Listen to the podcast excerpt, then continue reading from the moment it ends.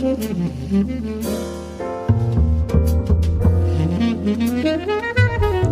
a nurse, I studied individual health. Then I became a student of organizational health.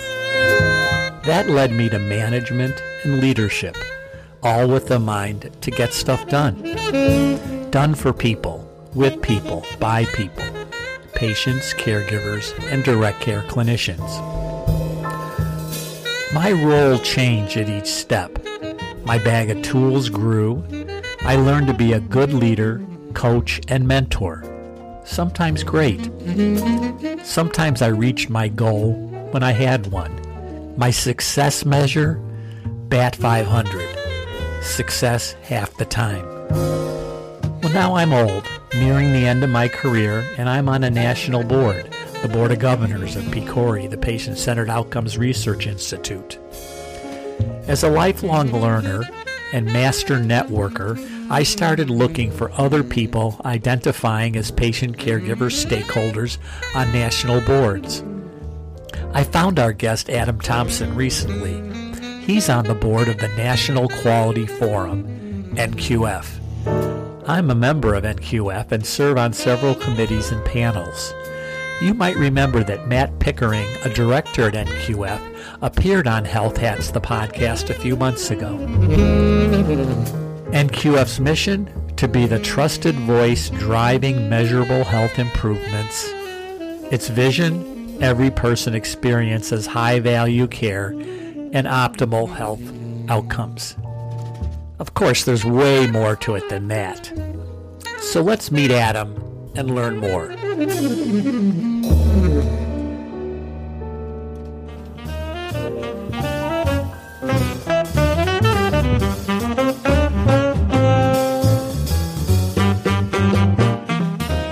Welcome to Health Hats, the podcast. I'm Danny Van Leeuwen, a two legged cisgender old white man of privilege who knows a little about a lot of healthcare and a lot about very little. We will listen and learn about what it takes to adjust to life's realities in the awesome circus of healthcare. Let's make some sense of all of this.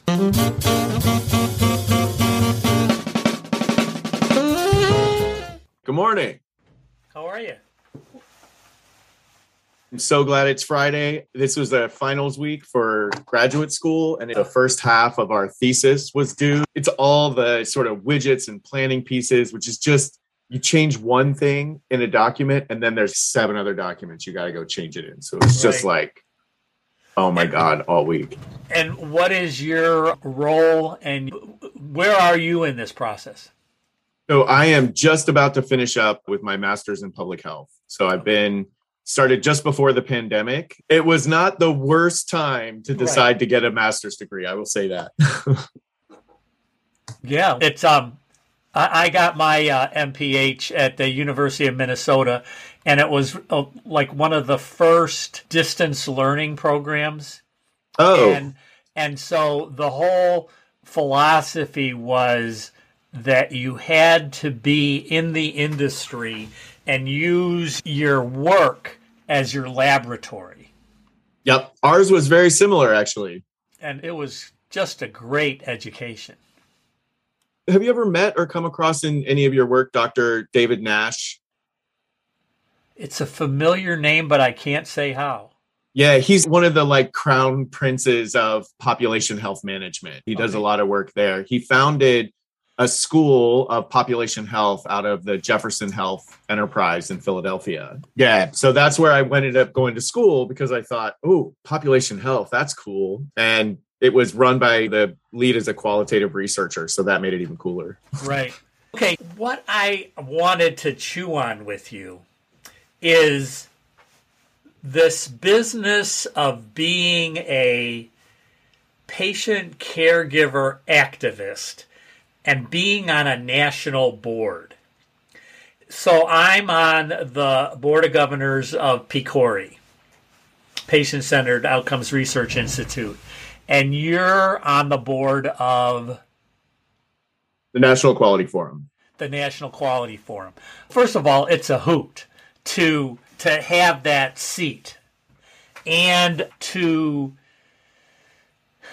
Being in a leadership role is really different than being an activist. Not that one doesn't inform the, but it's a different role. At least for me, I feel like my responsibility is to the whole organization.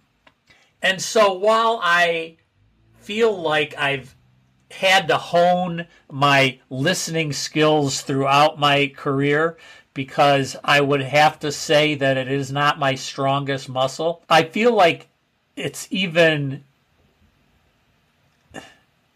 it's on steroids. The making all the connections, listening to what other board members who I'm so fortunate that the board of PCORI is brilliant. Just brilliant and inspiring. And I have so much to learn and I love learning. Um, but it means shut mouth, open ears. Anyway, tell me a little bit about your experience. I absolutely agree about coming from the community of people with HIV. We are very rooted in our agitation, our activism, and our advocacy. And as a community, pretty adept at understanding where you deploy what method. What are you doing in this environment? And in our community, we've thought about it uh, in a framework where agitation is when someone is disagreeing with you, there's not a problem, they don't want to do nothing about it. Activism, people are aware there's a problem, they're just not motivated to do something.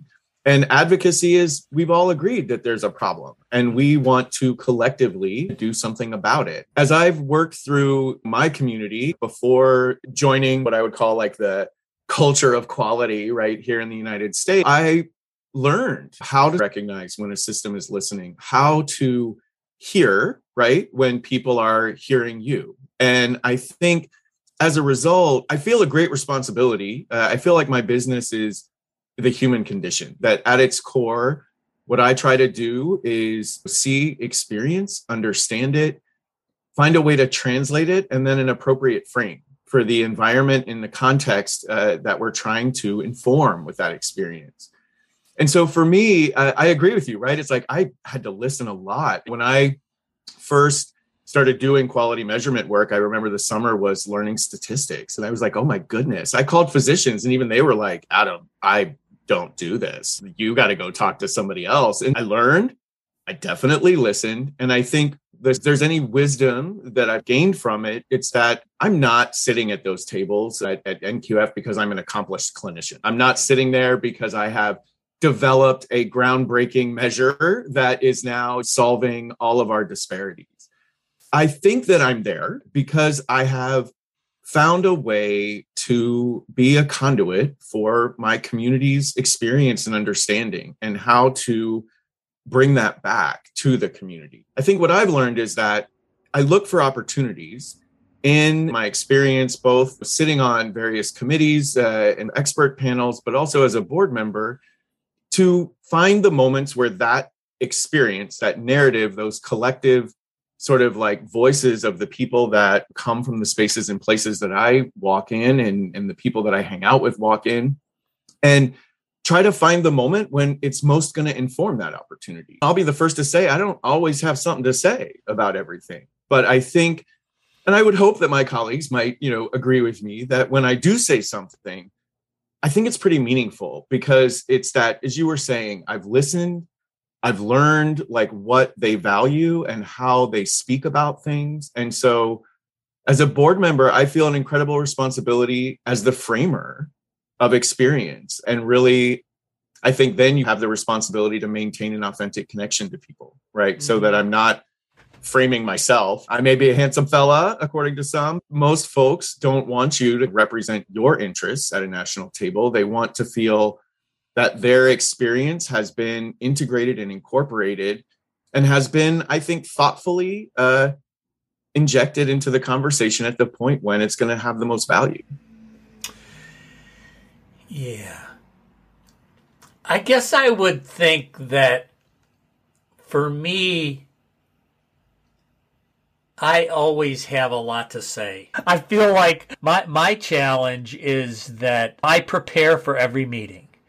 Some of the preparation is reading the material, thinking about the material. What are my reactions? What is important in this? And, but I would say that I'm making this up, the numbers, but I would say a third of my effort of preparation is to narrow down to two points that I'm going to advocate for, or I'm going to ask two questions or two things. Yeah, because I, my, my brain is just goes a mile a minute and it's too much. It's too much for me, let alone my colleagues around the table. So I've been in this role a year and a half. And it was clear to me that my first job was building that I, I, belonged at this table, that I'm somebody that people can count on, that I do listen, that I do participate, that that I show up, that I yeah, that I do the work, I do the backroom stuff that I'm supportive. Because without that, the rest of it is like, who cares? But so, how do you. Like the, the thing that I'm thinking about is is you're uh, describing, I'm thinking the personal mission juxtaposed to the organizational mission. Now, I would never have sought or nor accepted a board position or the kind of contributions that I've given to PCORI over the 12 years I've been involved with it if there wasn't a huge amount of synergy. And if I didn't like really respect the organization and the leadership and the staff, like why it's so that's a given. But is some of what you've been saying that how you try to marry those two or blend those or whatever? Yeah i definitely think one we just don't have 48 hours in a day. We have right. 24 hours. That's all we get. And if we're lucky maybe we get eight hours of sleep as part of it and unfortunately, I think here, particularly in the United States, patient advocates who are sitting at these national tables, like they don't grow on trees, is the perception. And there's a lot of spaces and places people want us to do work. And there's a lot of spaces and places that we want to do work. And so I try to find the places that I think are going to be the most meaningful. And as a person with HIV, again, I keep mentioning that it's such a strong influence from our community. We learned a long time ago that engagement with our government and how society was structured was really going to be the path that we needed to understand how our medications were approved by the FDA. We needed to understand how the healthcare delivery system was designed to integrate our feedback into the quality of the program. When I come out of the Ryan White program as a patient, I think that's how all of health that like everybody got these sort of comprehensive. Sorry, say a little bit about the Ryan White program. Oh yeah, the Ryan White program is a, a federal program. It's funded through the president's uh, discretionary budget. Funds a comprehensive system of care for persons with HIV in the United States, and it is mandated uh, legislatively to have a clinical quality management program, and that program has to identify indicators, and conduct an annual quality improvement project. Thank you.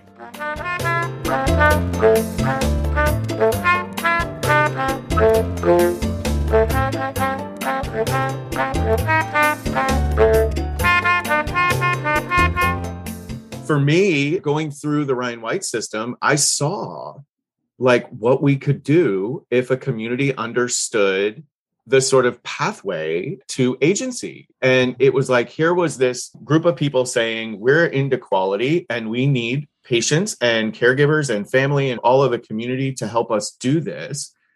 And I was like, this is great. And so once I got deeply involved in that, then I started becoming aware that this little community of quality we had was part of a national community and an international community. And so suddenly, what I thought was previously just assumptions of like how things work.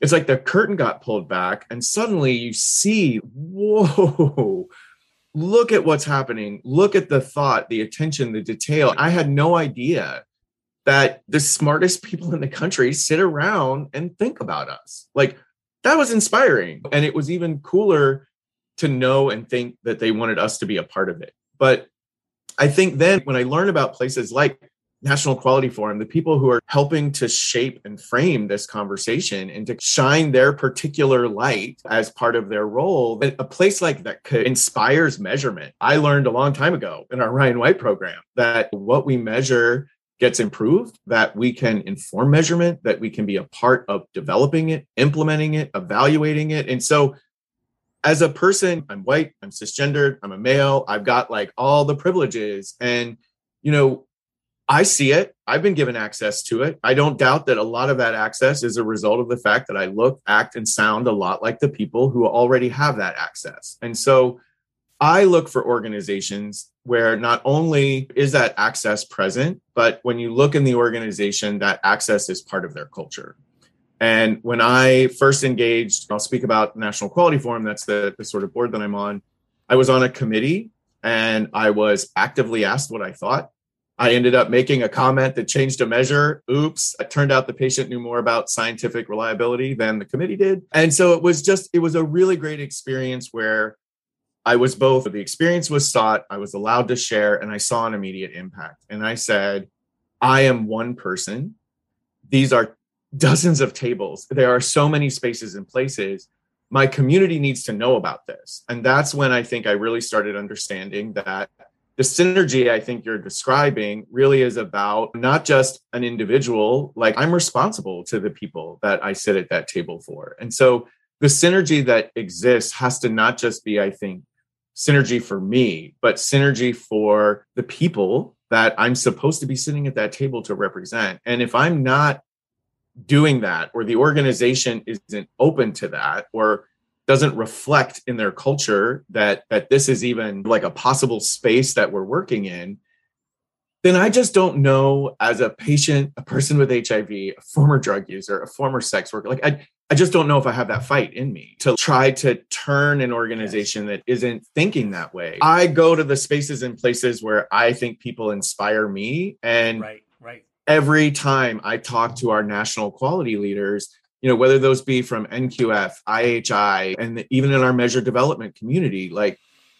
these are smart people but not only are they smart they're compassionate they're passionate about what they do and i think they're just a little bit wonky. They just don't know how to ask for friends. And so part of what i try to do is just broker that friendship and say you want to talk to people? I talk to people. So let's make this happen. And when that can occur when I can create access in such a way that it's not just generating a better service or greater access in a health system, but access to the design of that system and the thinking about the purpose and structure of it. To me, that's what sort of deconstructing sort of power and mm-hmm. privilege is all about, expanding access to it. And I think as a patient on a national board, that's part of what we've got to do is open those doors for other people. That's really eloquent. I'm trying to think of how to frame this question. So I I resonate with the if I'm going to put all this effort out, it needs to also feed me. Meaning that like I just got I just I couldn't make a meeting and I just listened to the the recording of the the meeting that I couldn't make and oh my goodness, I was so inspired. I, I, I wish I was there. I wish I was able to put my two cents worth in because I can't help myself. But but I, it was really inspiring, and it was okay that I wasn't there. The issues were solid, as you said. The compassion, the drive to go from theory to action, the it was all there. So one of the things that I I did when I got appointed to this board was I, I engaged a coach because I feel like this is a career capper for me. I mean, I'm old and the th- this is I'm I'm quote unquote retired and I put a lot of time into this and I'm never going to this is as big as I'm going to get. I want to do a good job and I want to take care of myself in the process. I don't want to burn myself out. I want to contribute. It was through having a coach where that I realized that the first thing to do was build trust. That limit myself to two points. It's hard to see your own wake. I know I'm a force. I'm a charismatic, eloquent, driven person. And so, just anything, you can't be in healthcare and not think about unintended consequences. And so, I feel like that's a danger of being me is my own the unintended consequences that I have and I want to be effective in this role. So hence having a coach which has really helped me. Yeah. What kind of support do you get either from the the organization from NQF or from your community like how do you deal with well, this is a different stage yeah yeah, it's there is in our community, we have this growing. I'm, I'm not going to say it's a problem, it's like a challenge. And it has to do with so many of us now who have become part of systems, who through efforts to make systems more representative, more culturally responsive, we're finding our way into these organizations. And that kind of engagement, and I find working with systems, being a part of like public serving boards, things like that, you're very similar in a lot of these different environments. And it changes a little bit, things that you didn't see before, sometimes for the better, sometimes not. Sometimes people are less guarded when you're in those environments. And so the words that come out could mm-hmm. sting a little more. That's part of the wisdom is to be like, my moment is we can help in this space and not well, I don't want to get into like the whole cancel culture thing, but there are compassionate things we can do to bring others into a better state of awareness. But mm-hmm. all of these things, right? When I was a a kid joining some of these tables, especially the first kind of national tables I joined, I was terrified. I didn't know right, what right. was supposed to happen there. If Someone uses a word that I don't know does that mean I don't join the conversation? Does that mean I just do I Google it quickly and try to learn enough about it so that I say something smart? But it was like there's all these questions about how do I, like you're saying, build trust? How do I demonstrate to the committee or the table that I deserve to be there, that I'm going to be valuable? And I think a lot of those questions I, I look to the elders in my community, the people who had sat at these tables before me. In particular, there was one woman, Dolores Dosh. She passed away right at the very beginning of the COVID epidemic. She was a Black woman who started as an undocumented immigrant, came to the US, got like her master's, ended up, she just, she was a force. And her nickname was the Quiet Storm. And she was like this little old Jamaican lady who would just sit in her meetings and be very quiet and just say nothing. And then when it got to her, the things that she said would just like I won't say explode a room, it lit up a room, right? Mm-hmm. It's like she yeah. had quietly observed and listened and figured out what she was going to say that was going to turn the room to the benefit of her constituents. She was just so good at it. And I remember asking her before I sat at this first, it was a federal policy meeting for HIV, and she was unable to go. She said, Hey, Adam, I'm going to send you. And I was like, talk to me about this environment. And she said, it's a policy table. You will not get many opportunities to speak. You will likely be able to say one or two things. So you better make it count. And I was like, okay. So now suddenly here's this like responsibility and the pressure and all of this. And when I got in the meeting, I spoke more than twice. I had a lot to say, but it was definitely like I was disruptive. And people were like, Oh, and I think that coin on that edge, mm-hmm. it could have flipped right to we hate this kid. Don't ever let him come back here. Thankfully, it flipped on the other side, which was wow, he has a lot of passion. We should listen more. But right. that room doesn't always go that way. And I learned very quickly that before I walk into a room, I first talk to the people in my community to find out have you ever walked in this room? Mm-hmm. Do we know that this is a place and a space for us? Have we been respected here? Have we been disrespected here? And if if my community looks back and has we never heard of it, then you start asking around, right, try to understand. Right, right, but I think I learned because people were willing to teach and I was willing to ask. And I think there's a humility yes. in that leadership point to say, yeah, I'm sitting on this national board and I will still to this day, right?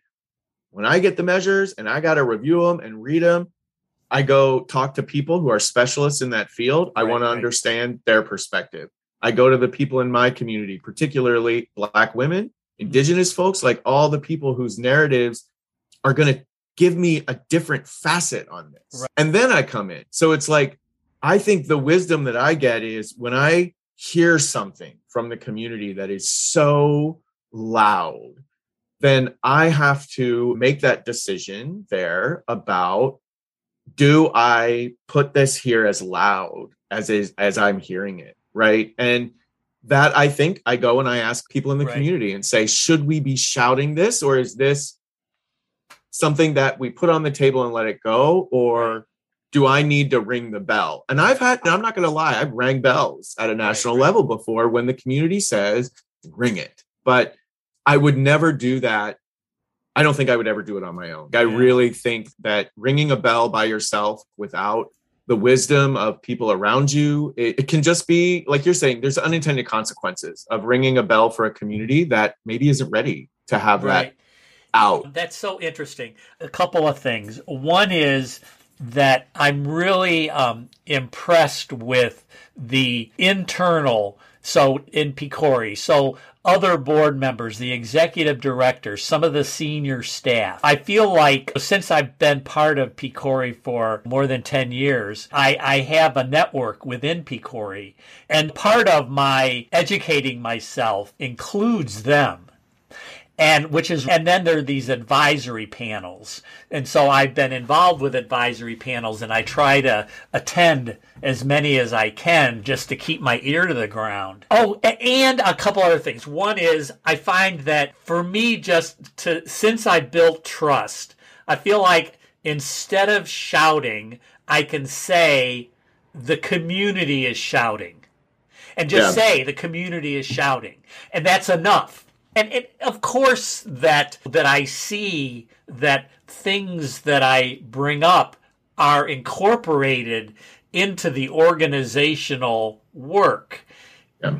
makes me feel comfortable that I don't need to shout for real. I can and, and, just say this is really important, and that's enough. And I think that is to go back to the very beginning of our conversation. Yeah. I think that's the distinction between activism and advocacy, right? If I have to shout, folks aren't with me yet because right, I right, should right. be able to just say, the people in my community are suffering, and here is why. In the context of measurement, let's say it doesn't account for people with this condition, or it doesn't think about persons with this experience. And right when you say that in a room, I think especially at a national level and especially in healthcare, and maybe I've got privileged rosy glasses on, but I think most people that I've engaged with, at least, you know, I never know what's in their head, but I think they hear that and yeah. they go, wow, okay, so we should do something about that. And it's taken and accepted with the same credibility and authority as if the clinician had said this is clinically unsafe. And that, like that trust you're talking about there, I think it is built and it's something to put the mentoring in the other direction. I've got people uh, who i keep trying to bring into the world and go okay yes. come over here. I, I, need you in this space. They need to hear what you have to say. But the critical i would almost call it a critical conversation is about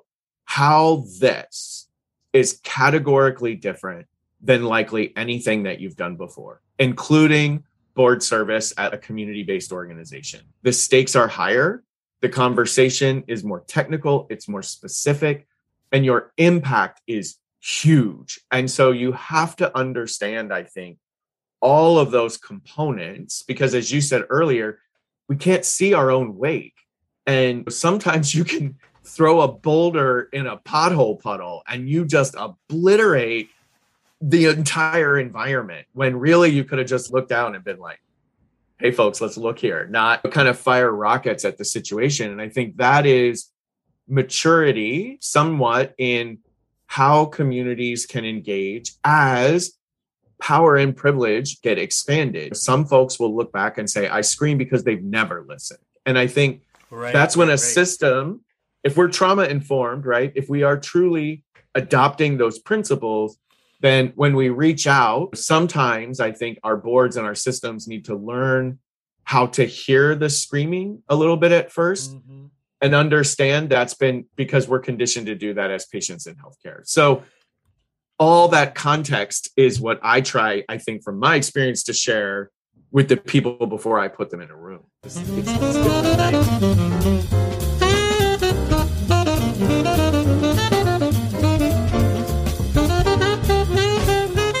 Now, a word about our sponsor, Abridge.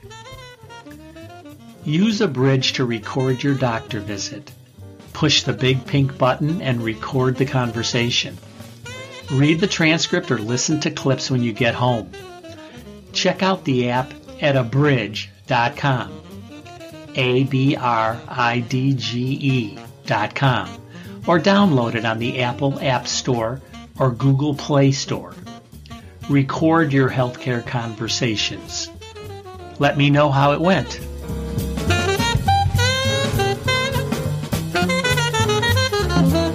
Our guest today is Adam Thompson. He's on the national board of the National Quality Forum, where he co chairs the Infectious Disease Measurement Endorsement Committee. Chewing on this uh, distinction between activist and advocate, I feel like at PCORI, I am not like there's, I have almost zero work. Everybody's drunk the Kool Aid. It's, oh my goodness.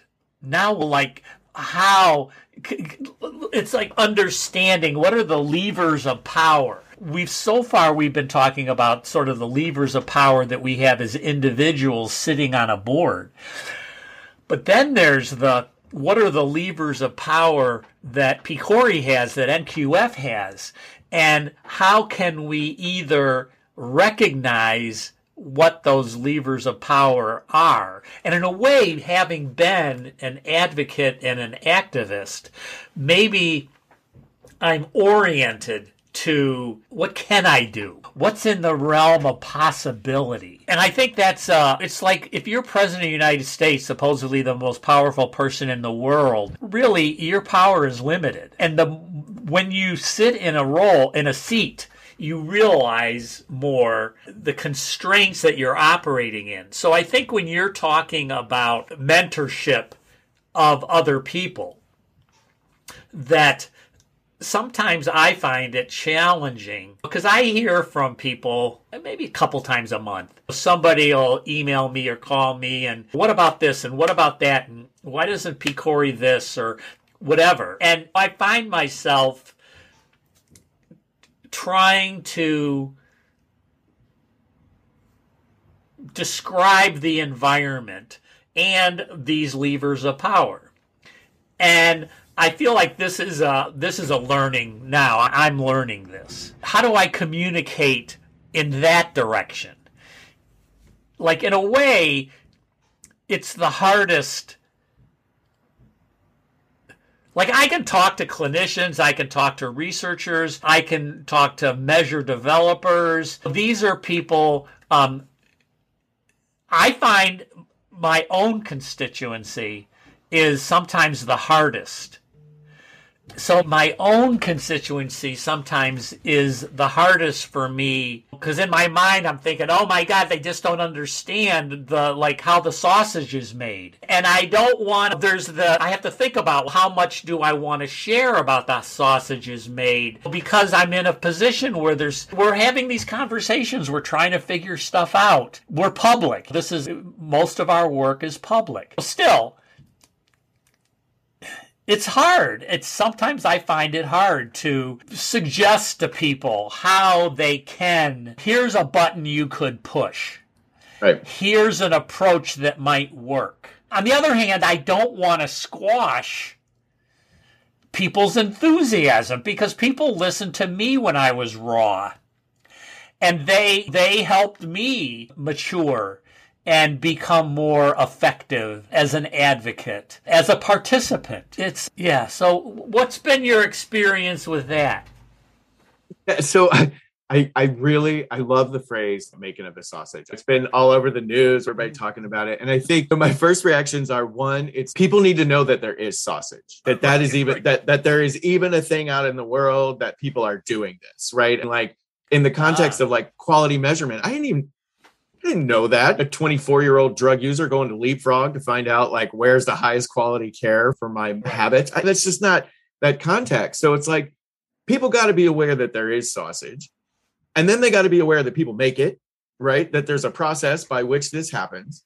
And then they've got to be aware that those processes are very technical. And not only are they technical, but they're aimed at a very strange thing uh, for our country right now, which is consensus. And I think for me, how the oh, sausage is made is about teaching people a little bit more about what the expectations can be in that room. And I think as a person with HIV, we were always taught from the moment I became an advocate, you are in charge, nothing about us without us, like you are number one. And when you sit in a room like that, that that mindset is is just not true. First of all, right. there are other patients in the room who have, you know, just as much authority now to change that system as I do, but it's it's different. And so one of the things that I've learned about it is if people don't know what it is you're making or what you're doing, they go at what they know. And so when I first got involved in boards and, and moved from organization to board, I became really clear about the distinction between mission, vision, and values and process and procedure. I'm a sausage maker. I want process and procedure. Like mm-hmm. I write work plans, I write government grants. It's like all of those things are how I think the sausage is made. Because as a staff member in an organization, I may or may not have ever participated in a strategic planning process. I may not know why those values become so important because all I'm receiving are the processes that have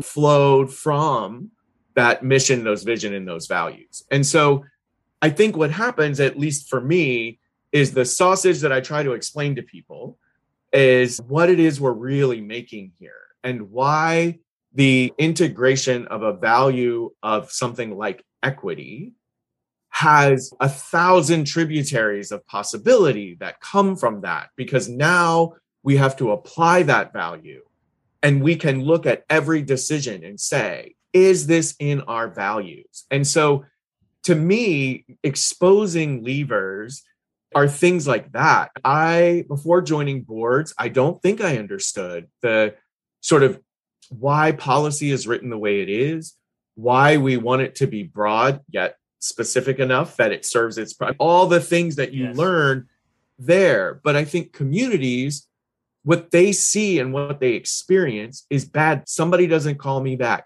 There's no appointment available. I show up and the provider stigmatized or discriminated against me. So we're immediately drawn out of value right. and into the mechanics of it because that's our experience. And so for me, you've got to refocus people around that and then align them to this idea that you are going to have people in that room that disagree with you and they will like you as a human being. Right. And that communities, at least uh, I'll speak for community of people with HIV, we've been pitted against each other right? Like throughout history, we've seen white and black people, gay and trans folks, right? Like all these different ways society has the marginalized fight. And so when you come to that table, you've got a fighting spirit already. And, and unfortunately, sometimes you think you've got to fight even the people in your own community. You get to a table where those people aren't even in your community. Now I want you to know what happened to me because I know you're important. But if I don't know why you're important, or what your levers of power are, then all I'm doing is likely telling a doctor a story they already know and a story that probably already horrified them because they heard it happen from another colleague and they may have even had the positional authority to have gotten rid of people that do that stuff. They know that, but we don't know that they know. And so that to me oh, is so again, what do you got to do? Just if I were going to take a clinician into like my old street world I would give them some background information because I don't want them to be uncomfortable in that environment, but I also don't want them to do anything that's going to be stupid in that environment and be disrespectful to everybody else. So right, for me, right, right, right, I meet people where they are, whether you're a patient, a doctor. I think we should speak in whatever language is appropriate for you, patient, doctor. I don't care. I can learn your nuances in your language if that means we've got this bridge. But that to me, that's the sausage. And so that if we don't, sausage. yeah, if we don't and, expose and, uh, it, I, I like what you're saying about the values because it's saying that we're going to use organic stuff in our sausage. That's what a board does. A board yes. says we have values. What should we have talked about that we haven't? No, I, I think it would be that what The only thing I would add is I think I carry so much information back when I sit on these boards and the access that I get to how decisions are made, why they're they're made the way they are, the processes that produce them. So much of my job is, is to turn around and help everybody else understand that I think what that tells me is there's a critical lack of transparency Yeah. Or something is missing in the communication and dissemination of it that the majority of people in this country are not aware of the i think amazing efforts that people undertake every day to try to make this system better and to try and do this. I could go out and tell everybody i know but i'm one person in this country. I know a lot of people but i don't know everybody. And so something is missing in the mechanics of what we do because patients don't understand it on the regular. People in communities don't know how to get involved. And that, to me, a lack of transparency. I mean, I think it was like what 2007, there was like this great article. Don Berwick was like, oh, transparency is critical. What did I think the line was the most important attribute of a culture of safety? So I think what we have to think about is are our processes of consensus transparent. I think they are transparent. I just don't know if they're made accessible. Maybe that's what I want to say. We have transparency, but it's Totally. not accessible to everyone. I hear you. I would add to that for me, and really, this is not just me, but the I think what PCORI has done ama- amazing is that the science and the process of of, of lay people engagement, patients and caregivers being engaged, partnering, inclusion. They're stellar. They're a guiding light. They're leading the pack what we still haven't done well is that the learning from research gets implemented. And our focus has been on the health systems and clinicians implementing. And I think we're just opening our eyes to people are the ones who really implement this stuff because it's about their lives. And how do you do that? If if we think that health systems and clinicians are diverse, it's like so homogenous when you compare it to all the people who have high blood pressure or Yeah. whatever or have disabilities. So it, you know, it it's a little bit about dissemination, but Yeah. it's more about dissemination that leads to action. Yeah, and j- just to make sure, because I, I hate it when I make statements that like shade all of healthcare. So I want to make it a macro level, which is Okay. I think there's a problem with the way in which the American government seeks feedback from the communities and the concept of public comment. All of these ways, these mechanisms that we have, they're passive mechanisms, right? Like they require that people know that they're there, take action to access them, make the feedback and trust that feedback is incorporated, right? There's a lot of steps there. And right now, uh, the people I know are busy. They've got kids that, that weren't in school that now are having to catch up. They lost family members. They switched jobs. It's like the last thing people need is to have a process of feedback that has like so many hurdles to it. And I don't think that it's saying you got to mail every single American a survey, but I've got a whole community of people who are willing to talk, and I'm just not sure where I put them. Oh, well, that's a great note to end on. This is great. I'm glad we met. I, I have a feeling there's more here. And I think we have colleagues who are on national boards, different national boards in the healthcare world. And I think it would be, it might be good to find them and periodically think about how we do this work and support each other in doing this work and here where some of the synergies are. Obviously, for me, I'm involved with NQF. I just became a member now that I- can afford it. Now I can be a member for a hundred dollars. It used to be a Yes. thousand. And yeah, so I'm glad you are where you are. We need you. Thank you. We will Thank talk you. again. For sure. And I agree with you. I think bringing communities of people trying to achieve similar goals is, at least as I was raised, the American way. So Yeah. All right. Take care, man. awesome. Have a great day. Okay. Bye.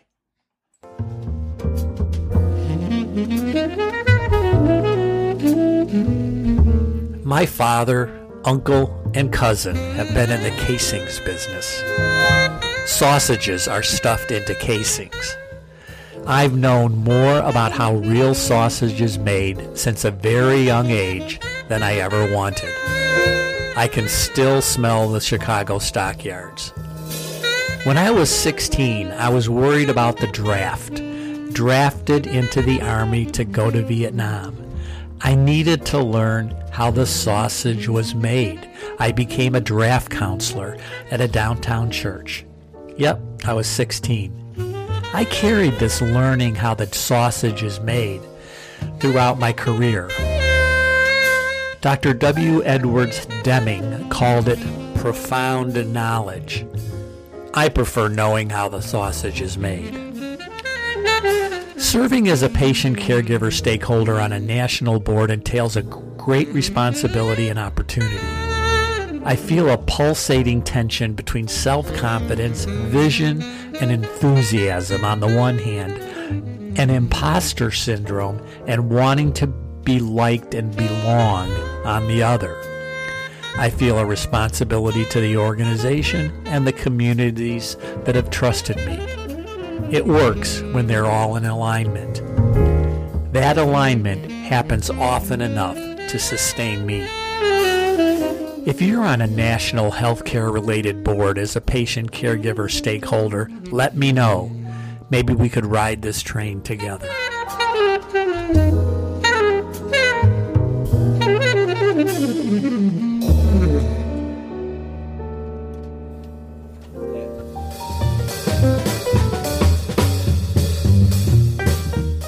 See the show notes, previous podcasts, and other resources through my website, www.health-hats.com.